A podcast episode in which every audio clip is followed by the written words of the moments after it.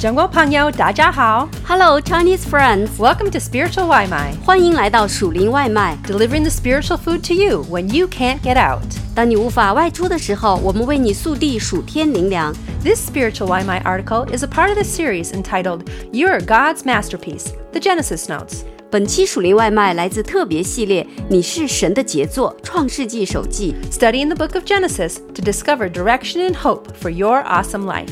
通过研读创世纪并联系新约的思想，为您的美好生活提供指引和亮光。 Future Generations, Genesis chapter 48. Philippians chapter 3, verses 13 and 14. Brothers and sisters, I do not consider myself yet to have taken hold of it, but one thing I do, forgetting what is behind and straining toward what is ahead, I press on toward the goal to win the prize for which God has called me heavenward in Christ Jesus. The last three chapters of Genesis are dedicated to Jacob's future generations. He knows he is going to die soon, and he is determined to leave behind a legacy. As Jacob prepares to die, he does not look back on his life, but he looks ahead to the next generations and passes to them what he has received from God. Jacob is weak and in bed, but he rallies his strength to pass on what God has given him. Genesis chapter 48, verses 1 to 4. Sometime later, Joseph was told, Your father is ill. So he took his two sons, Manasseh and Ephraim, along with him. When Jacob was told, Your son Joseph has come to you, Israel rallied his strength and sat up on the bed. Jacob said to Joseph, God Almighty appeared to me at Luz in the land of Canaan. And there he blessed me and said to me, I am going to make you fruitful and increase your numbers. I will make you a community of peoples, and I will give this land as an everlasting possession to your descendants after you. Jacob's gifts and the promise. Jacob passes on the promise of God. Jacob gives an inheritance and a blessing to Ephraim and Manasseh, as well as land to Joseph. Jacob reminds Joseph and his sons of the promise God made to Jacob. Jacob had a vision of the ladder coming down to the ground, and God stood above the ladder. Genesis chapter 28, verses 13 to 15. There above it stood the Lord, and he said, I am the Lord, the God of your father Abraham, and the God of Isaac. I will give you and your descendants the land on which you are lying. Your descendants will be like the dust of the earth, and you will spread out to the west and to the east, to the north and to the south. All peoples on earth will be blessed through you and your offspring. I am with you, and I will watch over you wherever you go. I will bring you back to this land. I will not leave you until I have done what I have promised. Did Jacob receive the promise yet? His family did grow, but now there are merely 70 people, not exactly the dust of the earth. Did he return to the land? Yes, he did, but only for some time. It is the end of his life, and Jacob is not in Canaan. He's in Egypt. Jacob could have felt bitter here at the end of his life, and it was a difficult life according to him. But he's not bitter, he has not received the promise yet. Because he's looking outside of himself. He knows the promise extends to his ancestors, Joseph, and to Manasseh and Ephraim. He sees beyond himself, and he actually gives the promise to them. Notice the ending of God's promise. It is not, and I will give this land as an everlasting possession to you and your descendants after you, but it is, and I will give this land as an everlasting possession to your descendants after you. Jacob gives the promise to them. The promise is for his descendants. Genesis chapter 48, verses 5 to 22. Now then, your two sons born to you in Egypt before I came to you here will be reckoned as mine. Ephraim and Manasseh will be mine, just as Reuben and Simeon are mine. Any children born to you after them will be yours.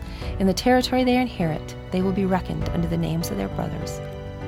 As I was returning from Padan, to my sorrow, Rachel died in the land of Canaan while we were still on the way, a little distance from Ephrath. So I buried her there beside the road to Ephrath, that is, Bethlehem. When Israel saw the sons of Joseph, he asked, Who are these? They are the sons God give, has given me here, Joseph said to his father. Then Israel said, Bring them to me so I may bless them. Now Israel's eyes were failing because of old age, and he could hardly see. So Joseph brought his sons close to him, and his father kissed them and embraced them. Israel said to Joseph, I never expected to see your face again, and now God has allowed me to see your children too. Then Joseph removed them from Israel's knees and bowed down with his face to the ground. And Joseph took both of them, Ephraim on his right towards Israel's left, and Manasseh on his left towards Israel's right hand, and brought them close to him. But Israel reached out his right hand and put it on Ephraim's head, though he was younger, and crossed his arms. He put his left hand on Manasseh's head, even though Manasseh was the firstborn. Then he blessed Joseph and said, May the God before whom my fathers Abraham and Isaac walked faithfully, the God who has been my shepherd all my life to this day, the angel who has delivered me from all harm, may he bless these boys. They may they be called by my name and the names of my fathers Abraham and Isaac, and may they increase greatly on earth. When Joseph saw his father placing his right hand on Ephraim's head, he was displeased. So he took hold of his father's hand to move it from Ephraim's head to Manasseh's head. Joseph said to him, No, my father, this one is the firstborn. Put your right hand on his head. But the father refused and said, I know, my son, I know. He too will become a people, and he too will become great. Nevertheless, his younger brother will be greater than he is, and his descendants will become a group of nations. He blessed them that day and said, In your name will Israel pronounce this blessing. May God make you like Ephraim and Manasseh. So he put Ephraim ahead of Manasseh.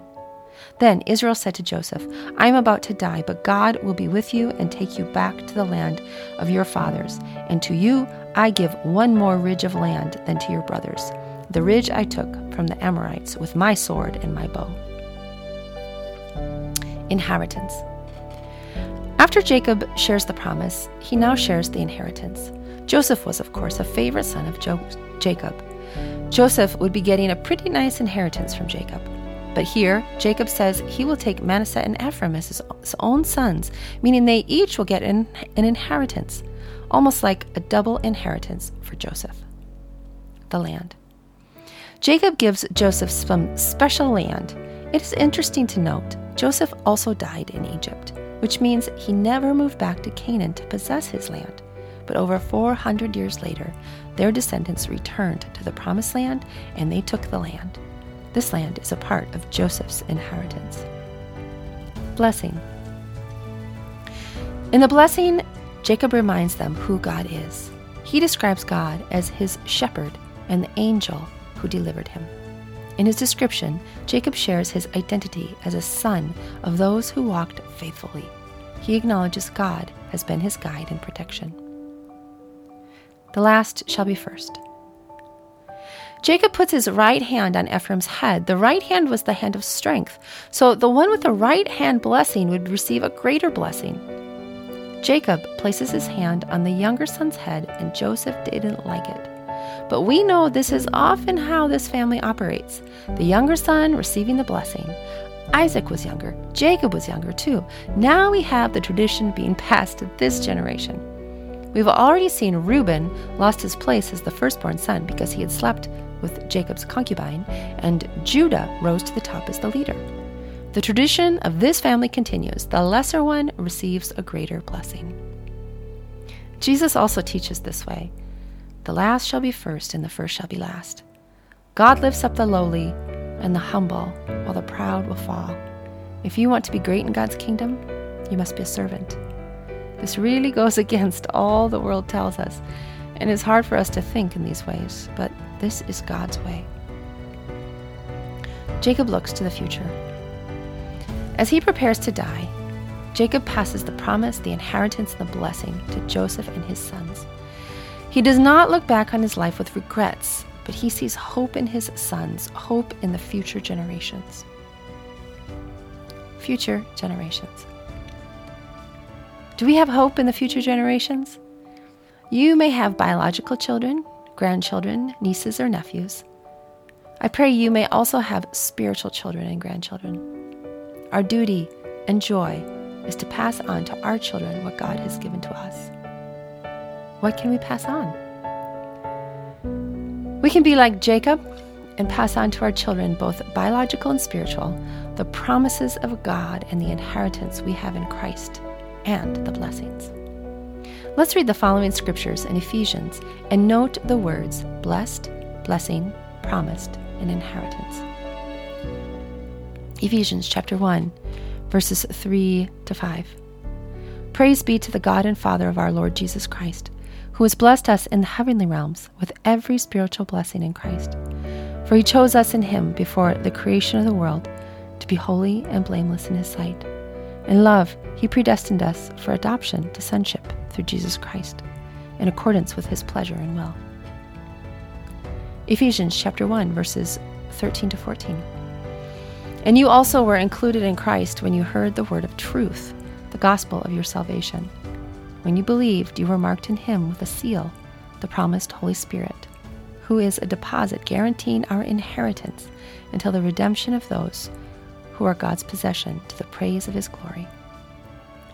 Ephesians chapter 1 verses 17 to 18. I keep asking that the God of our Lord Jesus Christ, the glorious Father, may give you the spirit of wisdom and revelation so that you may know him better. I pray that the eyes of your heart may be enlightened in order that you may know the hope of which he has called you, the riches of his glorious inheritance in his people. We have received God's promises, an inheritance, and his blessing. He wants us to be like Jacob and pass these promises and blessings along to others. How do we do this? Investing in the kingdom of God. When we invest in other people like this, we are looking ahead to the future. We are making an investment in the kingdom of God, which will continue beyond our life on earth. Take the time to invest in others, especially younger people and children. Speak God's truth into their lives from a young age, and you will get a big return our children. My brother has three children. They know their auntie loves Jesus. I talk to them all the time about him, and I tell them over and over that they are our special children. I love them, and Jesus loves them. This past Christmas, they wanted to talk to me over and over about Jesus. I know partially they do this because they love me and they know I love Jesus, but I also know a child's spirit is very open to Jesus, and it is easy to speak God's truths into their hearts. They have a very special kind of supernatural faith. Jesus told us to have faith like children, so they must have some special kind of faith. Speak God's truths clearly and simply into children's lives. If there are no children in your life, look around for some. I'm sure you have children in your church, in your neighborhood children. Take the time to invest in them, and you will invest in the future kingdom of God.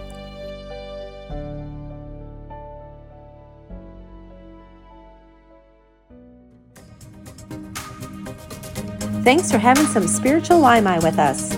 感谢你今天属灵外卖， We hope that you liked it and that it fed your soul.